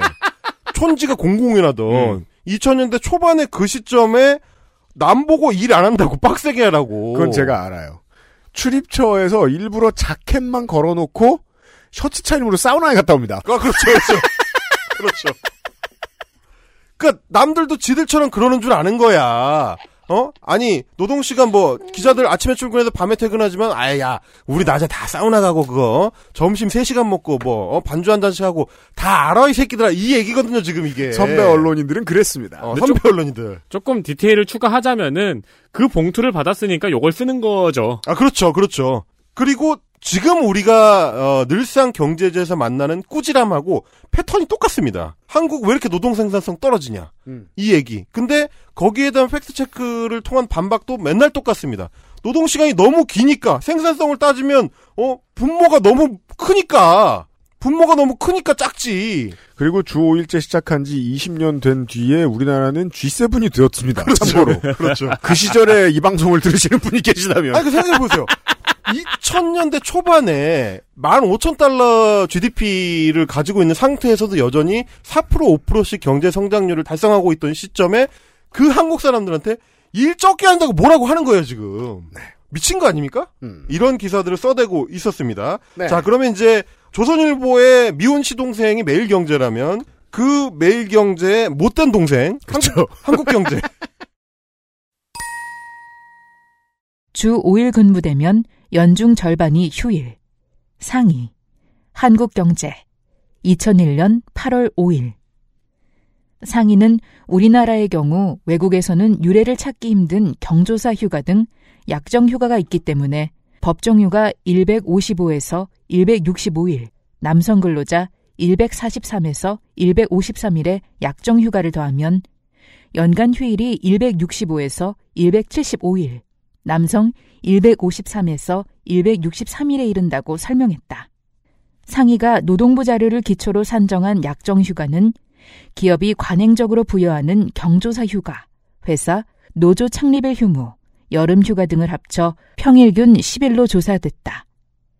약정휴가를 유지하면서 주 오 일 근무를 할 경우 우리의 휴일수는 세계 최고인 프랑스 일백사십오일은 물론 미국 일백사십이일, 독일 일백사십일보다 훨씬 많고 월차 및 생리휴가를 폐지하더라도 휴일수가 일백사십일에서 일백사십오일에 달해 세계 최고 수준인 것으로 조사됐다. 누가 보면 우리나라 모든 기업이 졸라 노는 줄 알겠어. 생리휴가 다 지켜준 줄 알겠고 어, 졸라 노는 줄 알겠어요. 예, 온만 못된 버릇이 기사 하나에 다 있습니다. 지금 다 발췌한 것도 아닌데. 그러니까요. 이거 일부만 이제 따온 거예요. 너무 쳐 논다. 한국 네. 노동자들 너무 논다는 얘기를 하는 부분만 따온 건데 그러니까 이 이천일 년 팔월 오일의 기사를 보면 몇 가지를 좀 알 수가 있는데 음. 대한상의를 상의로 줄여서 부를 수 있을 정도로 상의가 굉장히 보통 명사화되어 있었던. 음, 네, 그러게요. 맞아요. 그게 신기하네요. 파워가 세던 시절이란 얘기죠. 그래서 음. 마치 이제 기재부 발표 자료인 것처럼 네. 상의가 뭐라고 하면, 대한상의가 뭐라고 하면 딱 그것만 쿼트를 따가지고 기사화를 시킬 수 있었던 시절입니다. 요즘은 이제 경총에 돈 받는 저 연구소들이 저 연구자료 발표하면은 이런 식으로 많이 해주고 그렇죠. 합니다. 그렇죠. 네. 요즘은 그래서 대한상의라고 잘 안 하고 이제 연구기관의 이름을 따서 네. 한국경제연구원 뭐 이런 걸로 네. 주로 이제 많이 이제 작업질을 그렇고. 하죠. 근데 이제 그걸 떠나서 어쨌든 이 얘기는 당연히 팩트체크가 엄청나게 필요한 대목이에요. 말씀하신 것처럼 경조사 휴가, 회사 노조 창립일, 뭐 생리 휴가, 여름 휴가 이런 거를 다 붙여서 이게 관행적으로 부여하는 휴가다. 음. 근데 여름 휴가를 왜 프랑스나 미국이나 독일에는 적용을 안 하는지. 그죠. 거기는 베이컨시가 어, 삼 주씩 되는데. 남의 휴가를 꽤 뺐단 얘기입니다. 그러니까요. 또 거짓말이 경조사 휴가가 우리나라에만 있다고 얘기하는데, 애 낳고 가족 사망하고 아프고 그러면 휴가 없는 음. 나라가 어디 있었겠습니까? 다 빼줘요. 예. 그러니까 불리한 거는 우리한테 붙이고, 어, 저쪽에 그런 방식이에요. 그런 방식이에요. 방식. 그러니까 아주 뻔한 시절인데, 이때와 지금의 언론 환경의 차이는 뭐냐면, 이때는 언론 간의 팩트체킹이 거의 없던 시절. 이게 이제 백신 맞고 코로나십구 발병률 저 낮은 거 얘기 안 해주는 거하고 비슷합니다. 그렇죠. 그래서 한국경제가 이렇게 대한상의의 커트를 따서 한국인들이 너무 많이 논다. 이거 좋을지 하면 일 년의 절반을 쳐놀게 된다. 사실 말이 되겠습니까? 이 상식적으로? 이 제목만 봐도? 모든 사람한테 물어보라고요. 너 너무... 일반, 일 년의 절반을 쳐노니? 그러니까. 아, 일 년의 절반은 놀려면 주 삼 일째를 해야죠. 그래. 주 삼, 사일째를. 하루 일하고 하루 쉬고 하루 일하고 하루 쉰다는 얘기 한국인들이. 그렇죠. 그 말이 돼요 그게? 일단 그런 얘기를 해놓고 문제는 뭐냐면 그 똑같은 대한상의가 이천일 년 팔월에 했던 아. 얘기하고 이천이 년 팔월에 했던 얘기하고 딱 일 년 뒤에 한 얘기가 다릅니다. 아, 그 전에 요거 하나만 짚고 넘어가죠. 네. 이십 년 뒤에는 드디어 성공한 보수 언론의 아젠다 중에 하나의 원시적인 시도가 보입니다. 여기서 네. 이 기사에서 법정 휴가를 굳이 남성과 여성으로 갈라서 설명해요. 맞아요. 안일해도 되거든요. 자, 남성은 백사십삼 일에서 백오십삼 일, 여성은 백오십오 일에서 백육십오 일. 그러면 백사십삼 일에서 백육십오 일이라고 쓰면 그만이에요. 근데 굳이 분열을 조장하죠. 그리고 굳이 생리휴가를 꼭 집어서 넣어요. 일하면 안 될 것들이란 소리를 하고 싶은 거죠. 아, 딱 백오십오 일 대 백사십삼 일이니까 십이 일이고 이거는 딱 한 달씩 해서 열두 달이네요. 고용은 남자만 해야 돼 같은 마인드가 엿보이죠. 음, 어. 여기 이게 이제 이들의 꿈이 옛날부터 있었다는 겁니다. 우리 이제 덕질인하고 익산의 할랄푸드 단지 실패한 얘기하면서 말씀드렸잖아요. 굶어 죽을까봐 걱정이 된 교회가 만들어내고 만들어낸 적 중에 하나가 이슬람이다. 실제로 네, 존, 음. 국내에는 거의 존재하지도 않는. 다음번엔 어떤 적이 있어야 사람들이 분열하지를 꾸준히 고민하고 있습니다. 이들은. 음. 여기에서 증거를 하나 볼 수 있네요. 아무튼 한경이 이천일 년에 이런 소리를 했는데 이천이 년이 되면 정반대의 소리를 한답니다. 자, 또, 일 년 육 일 뒤의 기사. 그렇습니다. 똑같이 대한상의를 인용한 매일경제 기사입니다. 주 오 일째 해도 근로시간 안 준다. 매일경제 이천이 년 팔월 십일 일. 대한상공회의소는 십일 일 장시간 근로의 원인과 대책 보고서를 냈고 우리의 근로시간이 긴 것은 기업과 근로자의 필요에 따른 것이라며 이같이 주장했다. 대한상의는 근로시간이 줄어들지 않는 까닭으로 기업들이 높은 복리후생비 비중, 인건비의 삼십칠 점 사 퍼센트와 엄격한 해고 요건 등 제도적인 제약 때문에 신규 직원을 채용하기보다는 기존 직원들의 연장 근로를 선호하게 된다는 점을 들었다. 대한상의는 실제 근로시간이 줄어들 가능성이 없는데도 불구하고 관련 제도 보완 없이 주 오 일 근무제가 도입된다면 기업은 인건비 상승으로 근로자는 실질 소득 감소로 서로 피해를 보게 될 것이라고 염려했다. 이천일 년 팔월 오 일자 대한상의의 발표 내용에서는 조일제가 시행되면 한국인들이 너무 쳐놀게 된다. 일 년의 절반을 놀게 된다. 이런 그 다음에 걱정을 했습니다. 근데 일 년 뒤에는 못 쳐논다. 해도 못 논다. 아니 어느 쪽이야. 자, 어? 이십 년대의 시민들은 이게 익숙합니다. 백신이 늦는다 이 새끼들아. 그렇지. 백신을 못 믿겠다 이 새끼들아. 음, 어. 바로 태도가 바뀌는. 어느 쪽이야 도대체. 그러니까 논다는 거야 안 논다는 거야. 어떻게 되는 거예요 도대체. 자, 대신에 진짜 속내는 사실은 이천이 년 팔월에 이 기사에 있는 것이 뭐냐면 우리가 지금도 익숙하게 보는 방식들이 다 사용이 됩니다. 근로시간이 긴 이유는 기업과 근로자의 필요에 따른 것이다. 그러니까 노동자도 근로시간을 길게 잡아서 돈을 더 벌기 위해서 저러는 거다. 울산의 합의 모델을 말하는 거죠? 그렇죠. 근데 그 울산의 합의 모델이 왜 만들어졌고 어떤 문제를 안고 있는지는 해설하지 않습니다. 그렇죠. 아니 누가 일을 오래 하고 싶어서 일을 해요? 음. 이게 통상임금이 너무 적으니까. 네. 그것만 가지고 하면은 통상임금 자체를 다른 거 다 빼버리고 원래는 포함시켜야 되는 수당 같은 것들을 어, 통상임금에서 제외시키는 꼼수를 부려가지고. 울산 빼고 이러는 데가 없는 것도 이해를 해야죠. 왜 그런지. 그러니까요. 지금 뭐 이 제조업 단위에서는 다 그런 꼼수들을 부렸기 때문에 할 수 없이 노동시간을 늘려서 잔업을 할 수밖에 없는 시스템을 만들어 놓고 음. 어? 니네가 원해가지고 이렇게 오래 일하는 거잖아 라는 얘기를 한단 말이에요 지금. 네. 그러면서 주 오 일제를 해버리게 되면 니들이 그 좋아하는 잔업을 할 수가 없어요 이러고 있는 그죠? 거예요 지금. 그 싸움은 사실 아직까지 하고 있잖아요. 지금 똑같이 오십이 시간제에 대해서 똑같이 얘기하지 않습니까? 네. 음. 니네 주 오십이 시간제 시행하면 임금 줄어요. 왜냐? 니네가 그 좋아하는 잔업을 할 수가 없어요. 이 음. 얘기거든요, 지금. 그렇죠. 이거를 이십 년 전에도 똑같이 했었다. 음. 그리고 결론을 미리 말씀을 드리자면은, 이렇게 주 오 일제를 반대했던 기업들은 실제로 주 오 일제가 시행되고 떼돈을 벌게 됩니다. 네. 그렇죠. 글로벌 기업이 되죠. 네. 한국 기업들이. 왜냐면 네. 사람들이 돈을 너무 많이 쓰거든요. 어, 그렇죠, 그렇죠. 그렇죠. 자, 이런 문제들. 그러니까 지금 이제 처음에 보여드린 건 맛배기지만 조선일보가 처음에 아젠다 세팅을 합니다. 그래서 세 가지 전제 조건을 이 어 마치 이준석의 비단 주머니처럼 그렇죠. 세 가지 비단 주머니를 빨간색, 파란색, 노란색 경제가 좋지 않다. 어, 제시합니다. 네. 이 순환 논리의 오류 같은 건데 일종의 그렇죠. 거대한 순환 논리의 오류죠. 영원히 회복될 수 없는 오류인데 요걸 제시를 하면 그걸 매일경제나 한국경제가 받아가거나 혹은 대한상인가 그거에 대한 백업 데이터를 제공하는 방식으로 네. 이렇게 이제 기사를 생산합니다. 근데 너무 많은 기사를 쏟아내다 보니까 자기들끼리도 충돌하는 문제가 생긴다. 약간 그거 같네요. 셋이 모여서 조선일보가 야 내가 바위를 내고 한국경제가 과일을 내고 매일경제가 보를 내면 우리가 무조건 이겨. 그렇죠. 근데 문제는 지들끼리 가위바위보를 해. 그렇죠. 그래서 이 게임이 안 끝나는 거예요 지금. 무승 신무 무패죠. 어, 그러니까. 네. 그래서 조월제를 시행하면 연중 절반을 놀게 된다고 했다가 어 조월제를 시행하면 사실 놀지도 않는다. 놀지도 않는다.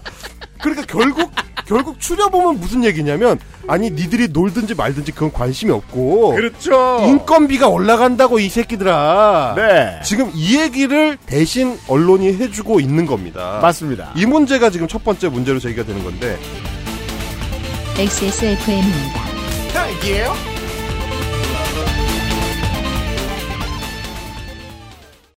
정려원의 스타일 팁. 음? 패션 말고요. 이건 건강 스타일. 가장 본연의 것에 집중했습니다. 기본에서 답을 찾다. 새로운 건강기능식품. 건강스타일엔 큐비엔.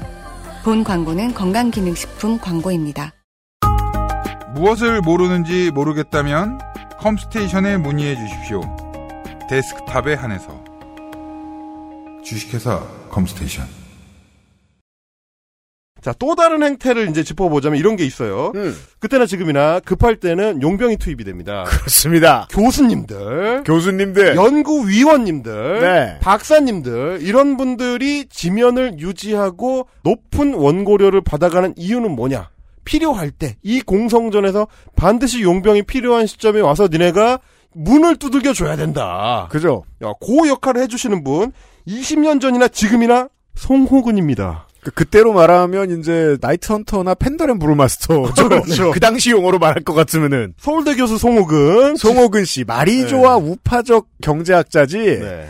그냥 연구비 많이 받는 의심입니다. 네. 이천이 년에, 네. 약간 세월의 차이가 느껴지는 게 뭐냐면, 이천이 년 오월에는 송호근이라는 용병이 동아일보 용병이었는데, 네. 이천십 년대에서 이십 년대에 걸쳐서는 중앙일보 용병으로 주로 이제 활약을 맞습니다. 했고요.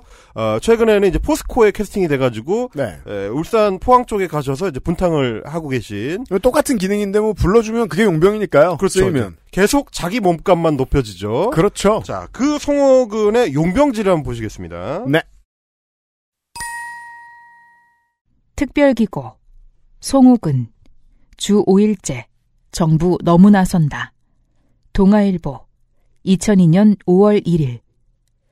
원론적인 말이지만 영세기업과 빈곤 노동자에게 눈을 돌리면 의외로 손쉬운 타결책이 나올 것으로 믿는다. 사회정책의 우선적 수혜자는 언제나 대기업 부문의 기업주와 노동자였다는 것을 기억하기만 한다면 말이다. 자. 이게 지금의 부동산 종부세 관련 기사와 부동산 가격 내려간다고 울 때 기사 이런 거하고 마찬가지로 진보와 보수가 어느 지점에서 만날 때가 있습니다. 그렇죠. 근데 문제는 만났을 때 타결이 되면 좋은데 만났을 때 해결이 안 되게 되도록 서로 합의를 보는 때가 있어요. 음. 꼭 이런 방식이죠. 못 먹고 못 사는 사람들은 어차피 힘들다라는 말을 할 때. 그렇죠. 음. 어. 그 사람들이 중요하지 지금 너네끼리 그 얘기하는 게 중요한 게 아니야 라고 하면서 이 이제 칼럼 같은 경우는 송호근이라는 용병이 왜 캐스팅이 됐느냐 제목 때문입니다. 정부 너무 나선다. 그렇죠. 나대지 말라는 얘기입니다. 음. 나대지 말라는 얘기를 서울대 교수쯤 되는 사람이 나와서 점잖게 해주는 거. 이게 송호근의 이제 캐스팅 목적인 건데 네. 마찬가지로 한국경제에서는 시장경제연구원의 운영위원장을 모셔옵니다. 좋습니다. 다산 칼럼 주 오 일째와 시장논리 김인호 시장경제연구원 운영위원장 한국경제 이천이년 팔월 사일 만약 우리나라가 주 오 일 근무제를 전면적으로 시행할 정도로 사회, 경제, 문화적으로 성숙됐다고 믿는다면 이제라도 정부는 이 문제에 대해 일단 손을 떼고 노동시장을 믿고 그 시장 안에서 개별 기업 단위로 노사가 자율적으로 그 구체 내용을 합의해가는 과정을 지켜보아도 된다. 재밌죠? 아까는 조선일보 사설을 보면 어, 성숙이 안 됐으니까 하지 마라. 그렇죠. 네, 여기서는 성숙됐다면 하지 마라. 남는 말은 하지 마라. 하지 말아죠. 알아서 돌아갈 것이다. 시장의 어떤 자율적인 기제에 따라서 돌아갈 거니까 정부가 나서서 뭘 하려고 하지 말고 냅둬라. 그냥 냅두면 원래 그 자리로 돌아가게 돼 있다. 네. 요런 얘기죠. 음. 그러니까 왜 이런 얘기를 하는지가 중요한 건데 송호근도 그 얘기를 하는 거고 어, 김인호도 그 얘기를 하는 겁니다. 음. 근데 이제 이 용병들이 동원되는 시점 이천이년 팔월 이 시점이 굉장히 중요하고요. 그래요? 왜냐하면 아까 한번 짚어드렸다시피 이천이년 시월에 음. 결국 모든 협상이 진행이 안 돼서 아 그렇죠. 정부안이 이제 입법 예고가 되고 음. 곧바로 상정이 되거든요. 네. 그러니까 마지막 지점에 이 공성전의 하이라이트 시점이에요. 음. 이천이년 팔월부터 이천이년 시월까지 이어지는 이 시기에 지금 막지 못하면 밀린다. 지금 막지 못하면 정부가 나서서 이걸 밀어붙인다. 그래서 온 용병들이 다 화를 쏘고 있는 거예요. 전부 달려붙어가지고 야 정부 나서지 말고 지금 뒤로 짜져 있어 이건. 야 우리가 아. 알아서 할게 이러거든요 지금. 그렇군요. 근데 알아서 할 거라고 얘기한 게 구십이년부터예요. 음. 십 년 동안 알아서 안 했잖아. 그렇죠. 알아서 안 하고 심지어 노사정위원회 같이 합의체를 만들어서 거기서 한번 해보라고 했는데도 알아서 안 돼가지고 할 수 없이 나서려고 좀 준비 작업을 하는데 정부 나대지 마라. 지난 사 년 내내 부동산 정책에 대해서 국가가 개입하지 않는 것만 못하다라고 양쪽에서 다들 얘기했었습니다. 그렇죠. 그렇죠. 이게 제가 지금도 얘기하는 거예요. 뒤집어서만 생각하면 편하다고요. 그래서 시장에 냅뒀으면 우리 엄마 아빠들 그리고 우리들도 토요일 여전히 뺏겨 있었을지도 몰라요. 아니 이건 사실은 육십년대 이래로 한국 사회의 전통이에요. 일종의. 냅둬라. 냅두면 약탈 경제가 된다. 음. 이거는 항상 우리가 목도해오던 거기 때문에 한국 시민들이 정부의 역할에 자꾸 주목을 하고 어떤 문제가 생기면 정부에게 해결하라고 일차적으로 요구를 할 수밖에 없었던 게 한국 사회가 원래 그랬기 때문에. 그냥 냅두면 약탈이 되니까. 근데 이게 아주 조금씩 그 방어선이 후퇴하는 건 보여지네요. 그렇죠. 약간 느껴지죠. 네. 아니 우리 우리끼리 알아서 하면 안 될까요?까지 네. 지금 후퇴를 한 거예요. 하면 큰일 나 이러다가 그 다음에는 하면 너무 많이 놀아 이러다가 사람들이 노는 게 뭐가 나빠 이러니까 해도 많이 못 놀아 이러다가 그 여전히 표정이 결연하고 들려 있는 무기는 똑같아요. 네. 근데 멀리서 보니까 백 미터 뒤로 가 있죠. 그렇죠. 아까 그 있잖아요. 왜 우리 어릴 때 깡패가 돈 달라 그럴 때 무서워하면서 돈 안 주고 약간 짜증 내면서 주는 거 있잖아요. 마지막 자존심처럼. 그러니까 이게 코인 거래소 때문에 돈 잃어보신 적 있으신 분들 아실 겁니다. 시장에 내버려두면 약탈 경제가 된다고요. 그렇습니다. 예. 그래서 사실은 마지막 지점에서 이제 정부가 나서는 건데 한국은 보통 패턴이 그렇습니다. 제가 뭐 계속 말씀드리지만 최저임금위원회가 돌아가는 방식이 네. 어떻게 보면 한국 사회가 최종 합의한 방식일 수가 있어요. 그거를 뭐 이제 한국식의 최종 합의. 그렇죠. 이제 그게 꼭, 왜냐하면 꼭 나쁘다라고 보기도 어려운. 아무도 책임지기 싫을 때 음. 등을 다 돌려요. 음. 나 이거 합의 안 해라고 등을 돌려요. 그러면 마지막에 결정을 지을 수 있는 권한이 누구한테 남습니까? 정부한테만 남죠. 그렇죠. 그 얘기는 달리 말해 뭡니까? 정부안을 따르는 겁니다. 그렇죠. 그리고 돌아가서는 자기 쪽 사람들한테 나는 끝까지 반대했다고 말해야 되거든요. 그렇죠. 명분도 있고 뒤집어서 얘기해보자고요. 이런 식의 사회적 기구가 없기도 하지만 사회적인 타협이 어떤 경우에 많이 필요할 때 일본은 그 타협안을 내지 않거나 타협안이 없는 척 가죠. 네. 그래서 정부가 가만히 있습니다. 그거랑 우리나라랑 비교해보자고요. 주도해서 누군가라도 하게 둔 거예요. 결국은 그게 경총이었든 노총이었든 말이죠. 그래서 이 매체들이 지금 왜 이렇게 급해졌는지를 느끼게 되는 거죠. 용병까지 나오게 됐는지를 느끼게 되는 게 음. 파이낸셜 뉴스의 사설입니다. 보죠. 에프엔 사설 정부는 왜 주 오 일제에 집착하나? 파이낸셜 뉴스 이천이년 팔월 십팔일. 노사 당사자 사이에 합의가 이루어지지 않는 것을 국민적 합의가 이루어졌다고 시행하겠다는 것은 사리에 맞지 않는다. 비용을 부담해야 하는 사측의 이해 없이 일반 국민들을 상대로 쉬는 날을 늘리는 것이 어떠냐고 물으면 이에 반대할 사람이 어디 있겠는가.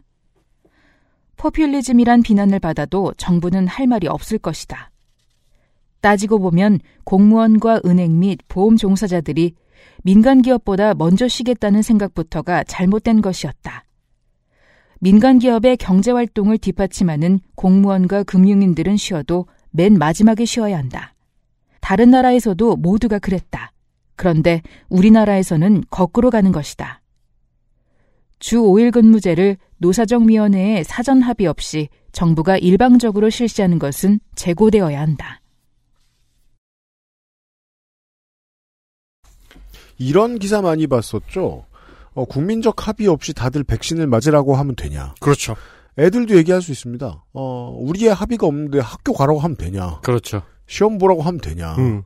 예. 이거 똑같습니다. 여기 이제 나오는 문장 중에 국민들을 상대로 쉬는 날을 늘리는 것이 어떠냐고 물으면 이에 반대할 사람이 어디 있겠느냐. 야, 놀자 그러는데 누가 싫어하냐 이런 얘기죠. 음. 이 거의 똑같은 문장을 이번 대선 때 이 차 티비 토론에서 그대로 반복한 후보가 있습니다. 아, 그럼요. 윤석열 후보라고. 네. 거기서 똑같이 이재명 후보가 사 점 오 일제나 사 일제 시행에 대해서 어떻게 생각하느냐, 노동시간 줄여야 되는 거에 대해서 어떻게 생각하느냐고 물었을 때 요대로 답변을 했습니다. 네. 국민들을 상대로 놀자고 하면 싫어할 사람이 어딨냐. 음. 이 인식이 이십 년 전이나 지금이나 똑같다는 그 말씀을 좀 한번 드리고 싶고. 네. 또 하나, 다른 나라에서도 모두가 그랬다. 어느 나라가 그랬다는 거죠. 이게 근거 없이 그냥 던지는 거예요. 이때도 그런 버릇 많았습니다. 네, 이거 그냥 던지는 거거든요. 확인이 안 되니까, 사설이니까. 음, 네. 이런 문제가 있고, 그리고 민간 기업이 먼저 하기 전에 공무원들이나 금융인들 차원에서 먼저 시행을 하면 안 된다라는 얘기도 어, 다시 돌아가는 얘기입니다. 하지 말자는 얘기입니다. 도돌이표입니다. 그렇죠. 네. 네. 여길 먼저 시범 시행을 해야 그 뒤에 민간 기업이 따라간다는 우리가 산업화의 역사를 통해서 이제 배운 바가 있습니다. 그럼 저 앞에 논설에서 알 수 있죠. 민간 기업부터 하자고 하면 안 할 거 아닙니까? 안 하니까요. 예, 요렇게 되는 거고. 또 하나는 뭐냐면 제목입니다. 정부는 왜 주 오 일제에 집착하나? 뭘 집착을 합니까? 이거 지금 제도 준비한 지 벌써 십 년 된 시점이에요. 네. 그리고 정부에서 노사정위원회 논의 시작한 지 사 년 된 시점입니다. 음. 근데 집착한다고 해버리면 어떻게 해? 정부가 무슨 못 놀아서 미친 사람들 같잖아. 정치 용어는 감정을 빼고 그냥 해석하면 됩니다. 요즘으로 말할 것 같으면은 남이 하면 야합이고 내가 하면 통합입니다. 같은 아니, 행위예요. 아니 그리고 아 정부가 그러면 정부의 주요 정책 기조로 잡은 사안에 대해서 집착하는 게 당연한 거 아니에요? 어 그렇죠. 그럼 정권을 왜 잡어? 네. 애초에 그거 하려고 잡는 건데 뭐 이런 얘기들이 지금 어떻게 보면 신경질적으로 이제 반복되고 있는 거죠. 맞습니다. 못 막을 것 같으니까. 네. 그래서 그 용병의 최종병기, 음. 용병계의 최종병기, 공성탑이 나옵니다. 공성탑. 네. 공성전을 벌이다 못해서 드디어. 그렇죠. 어, 후방에서 조립된 공성탑이 옵니다. 노. 어, 노가 오는 거죠. 안 되겠다. 데리고 와라. 네. 이원복 화백이 나옵니다. 고대의 윤서인. 어, 고대의 윤서인. 윤서인의 십삼 대 선조쯤 되는 거죠. 이야, 이게 이 양반이 먼 나라의 온 나라의 그 이원복이 전경련의 충실한 용병이던 시절. 그렇죠. 그게 구십 년대 후반부터 슬슬 시작되거든요. 이 사람도 진중권 씨와 마찬가지로 사람들이 정체를 몰랐다가 노무현 대통령이 고등학교 출신이라는 것을 비웃는 풍자 만화를 내놓은 걸 보고 그때 기함하신 분들이 많아요. 아, 그럼요. 하지만 원래 알던 사람은 원래 알고 있었죠. 이 사람 얼마나 심각한 상태였는지. 그렇죠. 네. 어, 이원복 화백이 먼 나라 이웃 나라 이후에 그렸던 자본주의, 공산주의? 그것만 봐도 네. 아 이거 좀 쎄한데? 라는 느낌을 받거든요. 그러니까 말이에요. 하여튼 그 이원복이 이천이년 시월 자 이제 정부 안이 상정되기 직전입니다. 음. 이천년 시월에 전국경제인연합회, 그 전경련이죠. 전경련을 비롯해서 다섯 개 경제단체가 주도하는 신문 일면 하단에 나온 주 사십 시간에 주 오 일제 반대 광고에 그림을 담당합니다. 자, 그림은 저희가 뭐 설명을 드릴 수밖에 없는데 일단은 제목과 광고 내용 간단히만 좀 들어보시죠. 삶의 질 높이려다 삶의 터전 읽습니다. 주 오 일 근무제. 정부 입법 예고한 대로 시행하면 경제가 죽습니다. 삶의 터전 지키는 주 오 일 근무제가 되어야 합니다. 대한상공회의소, 전국경제인연합회, 한국무역협회, 중소기업협동조합중앙회, 한국경영자총협회. 주 오 일 근무제, 이대로는 안 됩니다. 이천이 년 시월 팔일, 주 오 일 근무제 관계부처 장관회의에서 발표한 내용은 무노동, 무임금 원칙이 지켜지지 않았으며 규제개혁위원회의 권고도 무시한 것으로 민간경제계는 이를 결코 수용할 수 없습니다.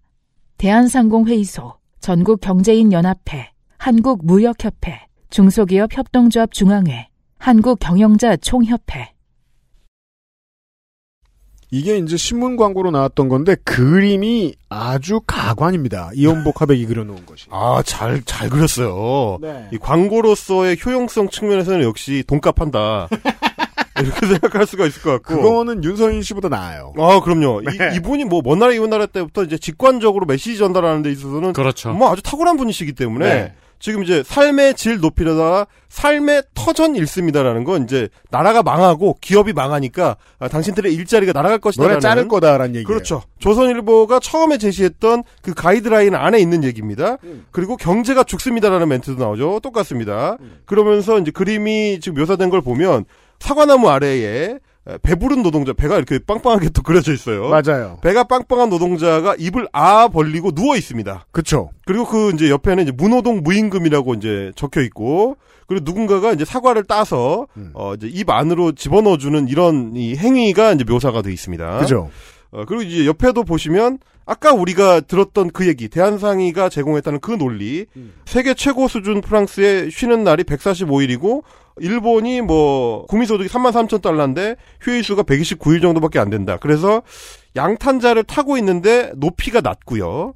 한국 노동자들은 국민소득 팔천구백 더 높은 데 떠 있어요. 구백 달러인데 어 양탄자의 이제 그 높이가 훨씬 높게 아주 편안한 자세로 노래를 흥얼흥얼거리는 그렇죠. 요런 지금 그림이 묘사가 돼 있습니다. 이게 저는 너무 신기한 게 이 첫째 총 휴일수는 최소한 일본의 휴일수를 초과해서는 안 됩니다라는 문장이 너무 신기해요. 정말 그렇게 써 있습니다. 네. 총 휴일수는 최소한 일본의 휴일수를 초과해서는 안 됩니다. 야, 이게 이때부터 디엔에이였군요. 모든 것의 기준이 일본인 게. 어, 그러니까 이제 일본하고 경쟁하려면 우리가 최소한 휴일을 줄여가면서 일을 해야 된다. 네. 이런 논지를 펼친 건데 음. 여전히 제가 작년에 이제 씨비에스하고 이제 팩트 체크를 할 때도 다뤘었던 이슈지만 여전히 우리는 일본에 비해서 한참 덜 쉽니다. 네. 이천이십일 년에도 그렇습니다. 음. 아, 근데 일본을 초과하면 안 된다는 문장은 여러 가지 의미로 해석이 가능하네요. 아직까지도 좀 미스터리인 게 한국이 많이 논다는 거짓말을 이때 어떻게 이렇게 대놓고 열심히들 했을까요? 그러니까요. 이때 한국은 다른 나라하고 노동시간이 한 그래프에 담기질 않았어요. 네. 네. 그랬던 시절에 이런 얘기들을 이 이원복 선생님이 아, 주구장창. 그러네요. 저는 점점 아니, 시간이 지나면 지날수록 안티백서 기자들을 이해하고 있어요. 이때도 그냥 사람들 과로사라고 힘껏 외치는 저널리즘을 유지하는 그걸 글이랍시고 쓰고 그림이라고 그리던 그냥 멀쩡하게 먹고 살던 시민들이 있었잖아요. 기자로서, 사파가로서, 음. 평론가로서. 정치적인 이해가 맞아떨어진다면 사람들 죽으라고 말 풀고 다니는 거 이게 요즘 일만은 아니네요. 이거 보세요. 이거 이 그림 중에 하나도 삶의 터전을 지키는 주 오 일 근무제가 되어야 합니다 라면서 그 먼 나라 이웃 나라 풍으로 그린 그림이 네. 도저히 안 되겠다. 제삼국으로 공장을 옮겨야지 라고 하면서 이 사용자가 한국에서 배를 띄워가지고 일본으로 배를 옮기는 어 이제 묘사를 해놨어요. 그게 웃기죠? 근데 일본으로 갑니다. 이미 주월제 어 어디로 옮겨 옮겨봐야 거기 다 주월제인데 옮기는 나라들이 다 주월제인데 무슨 주월 때문에 공장을 옮깁니까? 네. 말이 안 되는 얘기를 하는 거죠. 이제 이런 부분에 있어서 이원복이라는 그 윤서인의 조상쯤 되는 화백이 네. 그 당시에도 동원이 됐었고요. 음. 이런 만화들 몇 개를 묶어가지고 음. 정경련에서 만화책을 만들었어요. 그 당시에. 아, 그래요? 선전책자. 음. 그래서 뭐 천오백 분가를 찍어가지고 관계기관에 뿌렸다. 이런 기사도 이제 나오더라고요. 이럴 만큼 총력전을 벌이고 있었다. 음. 그래서 진짜 속내는 무엇인가를 보여주는 이제 급해지다 보니까 역시 정부가 입법안을 예고하던 그 시점 이천이 년 구월에 매일경제 속내입니다. 주 오 일제 이천십 년에나 시행을 매일경제 이천이년 구월 육일. 정부안이 그대로 추진된다면 중소기업은 엄청난 충격을 받을 수밖에 없습니다. 무엇보다 내년 하반기부터 대기업에서 주 오일제가 시행된다면 어느 누가 중소기업에서 일하려고 하겠습니까? 정부가 주 오일 근무제 도입 방안을 최종 확정해 오는 구일 입법 예고하기로 발표하자 중소기업계가 우려와 당혹감을 감추지 못하고 있다. 속내가 나오죠. 이천십년에나 시행하자라는 얘기는, 아니 이천이년에 이천십년을 얘기한다는 거는 영원히 먼 미래거든요, 이게. 그렇죠. 네. 그때 말 바꾸는 건 하나도 어렵지 않죠. 어, 하나도 어렵죠. 그걸 알고 이 얘기를 하는 거고. 네. 아, 또 하나는 뭐 어, 누가 중소기업에서 일하려고 하겠습니까? 라고 했지만 여전히 한국 사람들의 칠십 퍼센트는 중소기업에서 일하고 있습니다. 아니, 그리고 이 말은 저는 너무 웃긴 게 대기업과 중소기업에 동시에 붙었다면 어느 누가 중소기업에서 그러니까. 일하고 싶어 하겠습니까? 아니, 아, 오, 대기업이... 주월제를 해? 그럼 난 대기업 가야겠다. 그러니까, 그러니까 시장 입장에서도 앞뒤가 맞지 않잖아요. 말이 안 되는 얘기거든요. 그러면 어디로 갈 거예요? 그러면 중소기업에서 일 안 하면 어디로 갈 건데? 이제 이런 얘기들. 음. 결국은 하지 말자는 얘기를 돌려 돌려서 이렇게 이제 매체를 통해 전파하는 네. 방식을 취하고 있었고, 그럼에도 불구하고 이천이년 시월이 되면 정부가 주월제와 관련된 입법을 정부안으로 만들어서 네. 이렇게 상정을 합니다. 그렇게 됩니다. 그 다음부터의 이야기도 한참 남았고, 실제로 저도 이제 확인을 해보니까 그 당시에는 매체가 지금처럼 많지 않던 시절임에도 불구하고 주오일째 뜯어말리는 기사는 정말이지 수천 개입니다. 매일같이 걷어올렸다는 거예요. 아, 내일 다시 들어보시고요. 끝으로 간단하게 의사소통을 좀 진행하겠습니다. 금주의 의사소통. 웬 미술노동자 한 분이 저희에게 제보를 해오셨는데 핵심적이진 않지만 재밌어서요. 안녕하세요. 저는 평범한 프리랜서 디자이너입니다. 대선 시즌이라 관련 홍보물 작업이 한창인 가운데 흥미로운 것을 발견해 제보드립니다. 국민의힘 홈페이지를 통해 로고 파일을 다운받고, 자, 이분은 국민의힘 관련된 어떤 하청 일을 하고 계시는 분일 수도 있습니다. 국민의힘 관련된 일을 하실 수도 있고, 아니면 모든 정당의 이미지를 사용해야 되는 일을 하실 수도 있고요. 있습니다. 네. 네. 로고 파일을 다운받고 파일을 열어서 버릇처럼 커맨드 A, 전체 선택이죠. 를 눌렀는데 국민의힘 로고 뒤에 감춰진 미래통합당 로고를 발견했습니다. 아, 왜 안 줘? 아니, 자주 간판을 바꾸면 아무래도 그 힘도 안 주고 성의도 없긴 한데 파일에다가 이걸 남겨놓을 만큼 성의가 없으려면. 아니, 이게 뭐 큐아논이야 뭐야. 왜 숨겨놔 이거를. 흰색으로 되어 있더군요. 혼자 피식 웃고 재밌어서 캡처해뒀는데 딱히 얘기할 사람이 없어서 엑스에스에프엠에 보냅니다. 이 현상을 함께 해석해보면 재미있지 않을까 생각해보았습니다. 누군가의 빅픽처가 숨겨져 있는 걸까요? 아니면 지친 디자이너의 소심한 복수일까요? 아무튼 디자이너 여러분 힘내시고 국민의당 로고 뒤에 미래통합당이 있으니 조심하시고 당황하지 마시라고 제보드립니다. 그럼 이만 화이팅.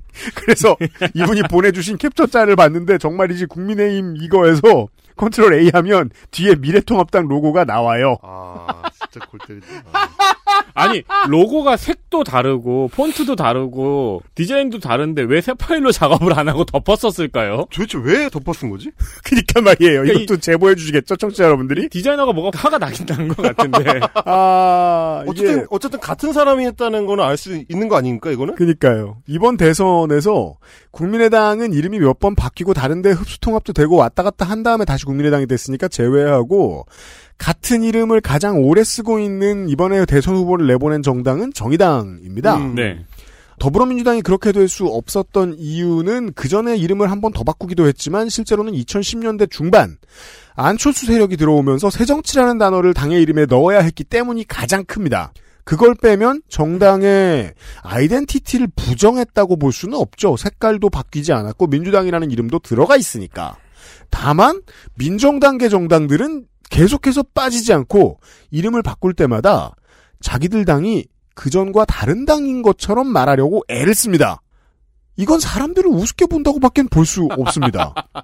제가 그래서 가장 가증스럽게 봤던 거는 어, 이명박 대통령 당시의 한나라당, 박근혜 대표 당시의 한나라당이 전당대회를 하면서 한나라당 로고에 뉴자를 집어넣었던 상황입니다. 음, 네. 전혀 새로운 당인 것처럼 얘기하느라고. 하지만 우리는 여전히 대통령 후보가 있고 그 뒤에 무속인이 있고 무속인을 좋아하는 대통령에게 큰 영향을 끼치는 후보가 있는 거의 비슷해 보이는 텐덤이 또다시 대선 후보로 나선 이름만 세 번 바뀐 정당을 보고 있습니다. 자, 디자이너의 도움과 함께 목요일에 그것은 알기 싫다였습니다. 내일 헬마우스 코너로 다시 이어드리도록 하죠. 헬마우스니까 다시 돌아오겠습니다. 윤세민 에디터, 유승균 피디였습니다. 안녕히 계세요. 고맙습니다. 안녕히 계세요. 엑스에스에프엠입니다. I, D, W, K. 딸기예요?